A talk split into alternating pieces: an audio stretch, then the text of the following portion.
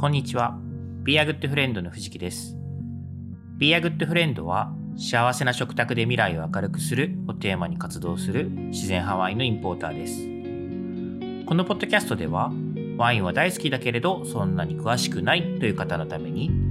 今よりもっと自然派ワインとお友達になれるようなヒントをお届けしたいと思っています。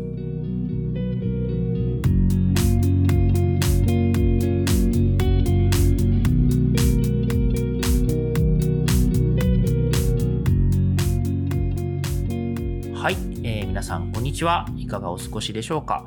ちょっとですね、寒くなってきたので風邪などひかれておりませんでしょうか。なんかね、あの学校とかは学級閉鎖いっぱいとか、インフルエンザがすごい流行ってるみたいな感じなので、まあ、せっかくこの美味しいものを食べたり飲んだりする機会が多い年末に風邪ひいちゃったり、あの病気になっちゃったりするとつまんないので、あのまず皆さん体を温かくしてですね、あの体調管理は万全にされてください。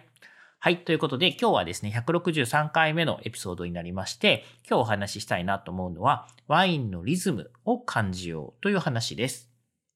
で、このリズムですね、早速いきたいと思うんですけど、リズムって何だろう？まあ、文字通り、こう、リズムですよね。で、えー、今日話したいのは、その波についてなんですよね。で、ワインって、こう、飲んでるとですね、いろんな、こう、波、リズムを感じることがありますと。で、そう、今日はちょっとそのお話ですね。で、まあ、あの、これ、あの、生き物とかだと、バイオリズムみたいな感じに言い換えることができると思うんですけども、まあ、ワインそのものはですね、本当に生き物のような、特にナチュラルワインはですね、こう、生きてるような、こう、ライブのような、ライブ感があるっていうふうにお話ししているので、そういう、こう、バイオリズムのようなものを感じるなっていつも思うんです。まあ、もちろん、ナチュラルワインに限らず、いろんなワインに、やっぱこの波、リズムっていうのがあるなとは思っているんですけれども。で、まあそのリズムというのも、いろんな波長があるんですね。で、まず波長において重要なのが、その長さですね。期間、周期ですね。で、それがですね、例えば、えー、一番短いところで言うとそうですね、ボトルを開けてから飲み干すまでの、まあ数十分から数時間の間のリズムもあるし、あとですね、こう、昨日開けたワインと今日開けたワインの違いみたいな、非対のリズムもあると思うし、まあ、月だったりとか、あと季節ですよね。で、さらに年単位のリズム。まあ、こういう大きな、こう、いろんな時間軸での波がですね、重なり合って、えー、できているような気がしていますと。で、こういう話するとですね、月の満ち欠けだなんだな、みたいな話の、ちょっとこう、神秘的な、まあ、スピリチュアルな感じに受け取られることはあるんですけども、まあ実際私が感じるのはそういう意味合いではなくて、本当に、あの、実体験として感じている波があるなっていうのを感じているっていうお話なんです。で、なぜこの実体験として波を感じているか、リズムを感じているかっていうと、あの、まあ私インポーターなので、あの、特に自社のワインに関して言うとですね、よく同じワインを繰り返し飲む機会があるんですよね。で、当然タイミングは違いますよということで。で、そうするとですね、なんかある日突然ですね、ふっと気づくんですよ。なんかこう、傾向というか流れみたいなのに、あれ？この間までとなんか雰囲気違うな、みたいな。で、もちろん非単位でも感じるんですけど、やっぱりこう、ふと我に返ってみたいな感じで思うのは、やっぱり月単位とか季節単位の変化ですよね。あ、この間飲んだ時よりもなんか果実味の出方違うな、とか、そういうこう、香りの立ち方が違うな、みたいなことを感じます。で、それが、あのー、リズムなんだっていうのは、やっぱりなんか繰り返し飲んでて気づく時があるんですよね。はい。で、えー、まあ、特にですね、その、美味しくなってる上り調子の時って、なんか、まあ、勝手なものであんまりこう気づかないんですけど、この間まですごく香ってたのに、この前まですごく果実味がこう豊かで甘やかだったのに、なんか今回はすごいドライに感じるなとかっていう、ちょっと閉じていく時に、えー、その変化、流れ、リズムを感じることがありますと。はい。まあ、なのでワインってそういうもんだなって思っておいていただきたくて、まあ、直線上に上がっていって直線上に下がるみたいなものではなくて、本当にこう、細やかな、こう、なんて言うんでしょうね。上下運動を繰り返しながら、えー、大きな上下運動もしている。そんなイメージですね。で、まあ、そういう時ですね、こう、まあ、ワインをやっぱりその、一期一会じゃないですけど、その、目の前で開けたワインを美味しく飲みたいっていうのは誰しもが思うところなんですけれども、あの、じゃあ、その、例えば閉じている時というか、リズムがいつもと前回と違うなとか、ちょっと前よりも変わらないなとかっていう時に、どうすればいいのかみたいな話になってくるんですよね。で、これですね、あの、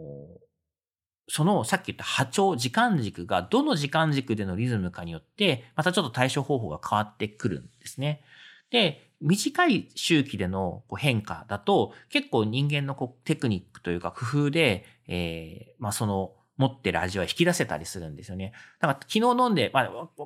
例えばの例ですけど、昨日同じワインを飲んでいてすごいこう美味しかったと。で、えー、今日飲んだらなんか閉じてるぞと。っていう時はもちろんボトル差みたいなのもあるんですけど、あのでもまあ昨日の雰囲気を出す方法だ、あのサービスの仕方、その引き出し方なんてあるんじゃないかなみたいな感じで、まあ僕なんか思っていて、えー、まあどうしよう、グラスをどうしようとか、温度をどうしようとか、注ぎ方どうしようみたいなことが、まああの工夫してみたりするんですよね。でそれで結構そのレスポンスがあるというか、ちゃんと反応が返ってくるっていう感じがあって、で一方でですね、その中期のリズムとか、さらにともっと年単位、もうごねんとかじゅうねんとか、いわゆる熟成というリズムですよね。そういう長期のリズムの時で、えー、閉じちゃってる時って、えー、意外とです。意外とっていうか、あの、そういう時はテクニックで引き出すのは結構難しいなと感じてるんですよね。なので、この時間軸がどっちのリズムなのかみたいなことで、できることできないことが変わってくると。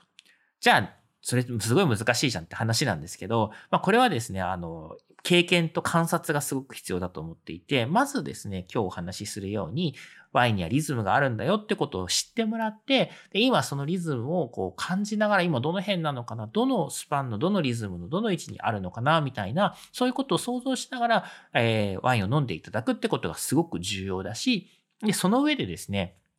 ちょっとした、まあ、日々のこうテクニックというか工夫をしたときに、どういうレスポンスが返ってきてるかっていうことを、その意識を持ってこう感じる、覚えておくってことはすごく大事です。なので、あの、定番のセオリーってないんですよね。あの、こうすればこうなるっていうのはなくて、そのワインに応じてそれを合わせなければいけない、変えなきゃいけないっていうことですね。はい。で、えー、まあ、この、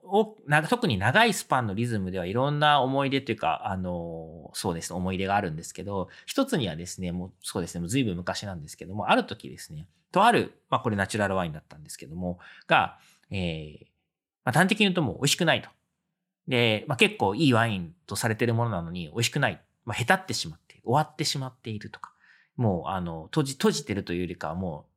う、ダメになっちゃったんじゃないか、壊れちゃったんじゃないかと。死んだ状態になってる、死んでるみたいな風に話題になったことがありました。で、まあそういう、こう、とあるワイン、せっかくいいワインだと思って買ってたのに、もうなんか、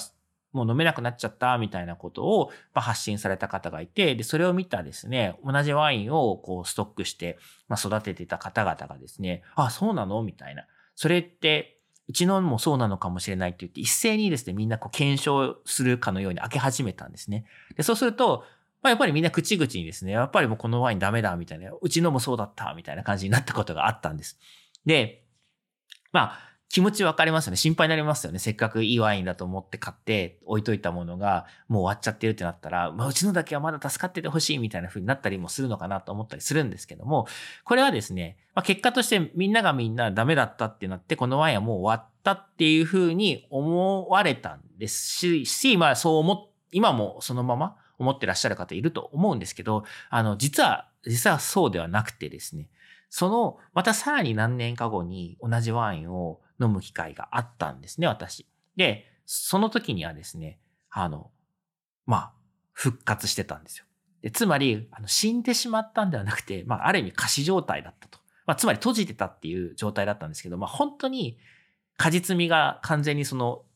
時はゼロ、仮死状態の時はゼロで、まあ、これも、なんか下手ってしまってるというかもう、もう終わってしまってんじゃないかって思う。まあその感覚になるのはすごくよくわかる味わいだったんですけど、あの、そこから、そうなると、もし本当にそれで終わってしまってたら、まあ、いくら待っててもしょうがないじゃんって話なんですが、実はそうならなくて、えー、また果実味が復活してですね。で、また次のこうステージというかフェーズに移って、なんまあ熟成したワインだけのこうえも言われぬ深さとか味わいとか、あの旨味みたいなものを出し始めたんですよね。はい。で、その経験が私すごくこうリズムの大事さを知って、なんか人間、まあその、その瞬間だけを切り取って評価してしまう、私もそういうとこあるんですけども、あの、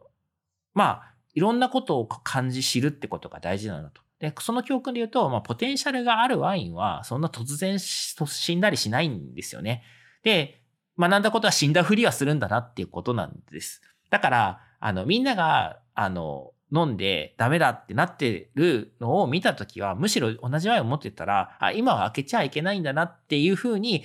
こう、教わっているような感覚になった方がいいんだなっていうのがその時の学びだったんですね。はい。で、もちろんですね、ポテンシャルのあるワインはって言ったので、ポテンシャルがないワインはそうならなかったりするのっていう話になるんですけど、じゃあそもそもポテンシャルとは何ぞやとか、ポテンシャルのあるワインの判断はどうしたらいいのみたいな話があるんですけど、これはちょっとまた長くなっちゃうので別の回にしたいなと思うんですけども、まあはい、今日はですね、なのでそのリズムをがあるっていうことを知ってもらい、そのリズムには時間軸があるっていうこと。そして長期のリズムっていうのは、まあ、なかなか人間の対象では、あの、まあ、その本来の良さみたいなのを引き出す、無理やり引き出すことができないよっていうことと、あとはですね、その本当にこう、ダメになってしまったと感じるぐらい、過死状態になるぐらいになることもありますよということですね。まあ、これをちょっと知ってもらえるといいのかなと思いました。はい。ということで今日はワインのリズムを感じようという話をさせていただきました。最近ですね、あの、頑張って毎日に近い感じで配信をしているので、逆にですね、いつもあの、新しいエピソードを公開したときはこう、あの、エスエヌエス で更新してますみたいなことをお知らせしてるんですけど、そっちの方が追いつかないんじゃないかっていう不安が出てきて、まあこれよしあしですね、あの、更新頻度が上がると エスエヌエス が追いつかず、えー更新頻度が遅いと エスエヌエス で告知しないとみんなが忘れちゃうっていうことで、まあおすすめはですね、ショッピフあショスポティファイ、えー、Amazon Music、Apple Podcast、いろんなプラットフォームで聞いていただいてると思うんですけど、あの番組の方をですね、あのなんて言うんでしょう、お気に入りお気に入りに入れてもらうと、えー、アプリで通知が更新通知が来ると思うので、そちらをご参考にいただければなと思います。はい。ということで、引き続き、えー、感想とかコメントかご質問などもお待ちしております。えー、番組名ですね、自然派ワインとお友達というハッシュタグをつけて、えー、各 エスエヌエス でつぶやいていただければ、それを私がこうピックして、またこの番組の中でお伝えしたい、ご返答したい、えー、と思っております。はい。ということで、今日も最後までありがとうございました。